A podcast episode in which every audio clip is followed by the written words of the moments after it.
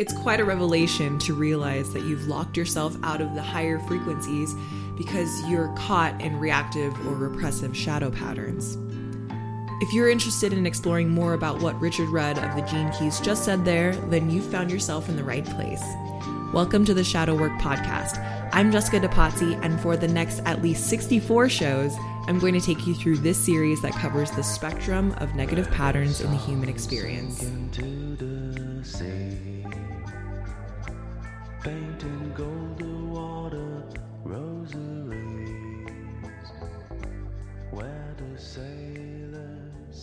As I was contemplating this next episode on reaction, I realized that there's this important aspect of this work that deserves its own standalone episode. You know, just to make things easy for you as you progress through this library of shadows, you can come back to this and get a little um, refresher. And that's this concept of your shadow manifesting its negative energy either inwardly or outwardly. So if you can imagine, there's a spectrum of shame and blame that we can all identify more strongly with on one pole or the other.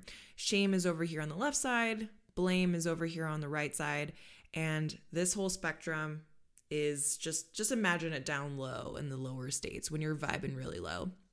And you can of course express both versions of shame or blame, but based on your upbringing, your culture, your ancestry and DNA, we're all just kind of naturally placed on one side more than the other. Now, I want to define some of these terms before I get too far in. If you're on the shame side of the spectrum, that's me, by the way.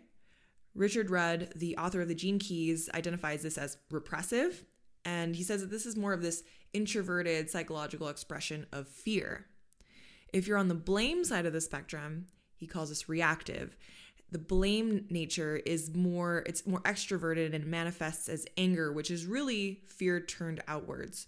So shame um, it's your inward expression of fear. Blame is anger, which is really your own fear turned outwards. I always feel a little bad for the blame people out there. They get a bad rap because it's such an outward expression of their lower states, when in reality, it's just as poor or negative and hurtful a shadow shadow pattern as when your fear is reflected um, inward. And this is something I identified with my husband early on in our relationship um, often in relationships, whether it's romantic or friendships or business partnerships, because opposites attract, you usually call in people who are on that other side of the spectrum. It just creates a more balanced experience for you both. Um, I know that there are couples out there that are just one type, but like think if you're both blame people and you expressed your suffering outward, it would just be complete chaos every time one of you dipped down. And on the flip side, if you're both blame people or shame people, that would just be depressing. So I think you know where I'm getting to here. With balance like this, being bringing a reactive and a repressive natured person together, it can also be really challenging since you have two different coping mechanism styles.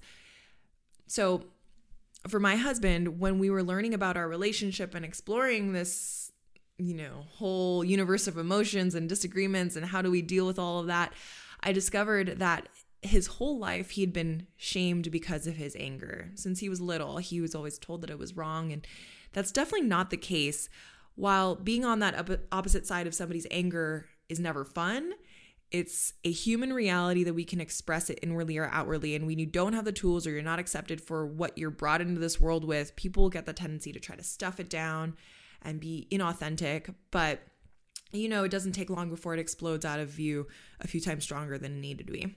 So anyway, I I let him know that even though I'm not an outward anger person, I am an inward anger person. I am not a monk. And I love him not despite his coping style and not despite his angers, but because of it. And I can be the first one to love to love what he's deemed the most unlovable parts. And what that does is it levels a playing field. In fact, one of our wedding vows was that I, or we both, am a safe place to project your fears. We actually got that from Brian Franklin and Jennifer Russell. They're just geniuses when it comes to romantic um, relationship dynamics, among a big handful of other things they're great at. And what that means is, while I'm not going to be a mother to your wounded child, I will be a playmate to your pre wounded child. And I'll do my best to recognize when you're upset. And it's that is just your fears being expressed in the most, most authentic way possible. And that goes both ways, of course. I'm no I'm no stranger to getting pissed off. Um, and so, by really identifying that shame and blame are both just as low on the spectrum of consciousness, I'm able to let him into my head a little bit, show him the damage that I'm doing to myself, and he can see that he's not the bad guy he's always been told he was because he has an outward expression. He just has a different way of expressing his emotions. And one thing I also find with shame people is that we can get a little bit like high and mighty. You know, we're like, be a decent human, inflict your pain on yourself, you asshole.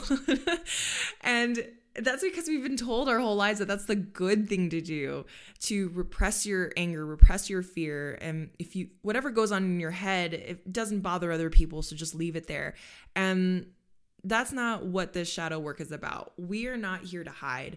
We're here to take this shit use it as fertilizer so we can live our purpose and be the best versions of ourselves and once you can honor your shadow expression style being either shame or blame you can then create space for it.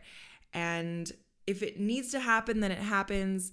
It's better to get it out than stuffing it back in. And little by little, you can identify the pauses in between when you're triggered and when you're starting to be a jerk to yourself or to be a jerk to somebody else.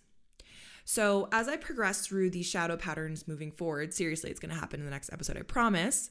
You'll see that the manifestations of the root causes will come in either a shame version of or a blame version. And these two things look very different in terms of of how they're expressed. They're almost complete opposites. So it's fun to see how that works. Um, anyway, thanks for listening, everyone. And for those of you who are really enjoying this type of work, who want to ask themselves the hard, challenging questions and really dive into your life to see what you can, well, audit your life, what you can remove and what you can make space to open and accept for the next year or so, or even potentially the rest of your life, you can go to wayoftrials.com. That is our 12 week online course designed for self discovery and elite training. It was developed by Jeff DePatie, my husband, with um, the outward expression of fear. Sorry, Jeff. Uh, Rick Alexander and Aaron Guyette, produced by Luke Montgomery. And um, I'm also a contributor of that program. And it's truly next level, you guys. It'll give you lots of tools to navigate and surrender to life in the ways that are authentically you. So, thanks for listening. If you have any questions about this or the program, you can hit me up at jessica at the specialforcesexperience.com or Instagram at Jessica DePatie, D E P A T I E underscore. Jessica DePatie underscore. All right, thanks for listening, and I will talk to you soon.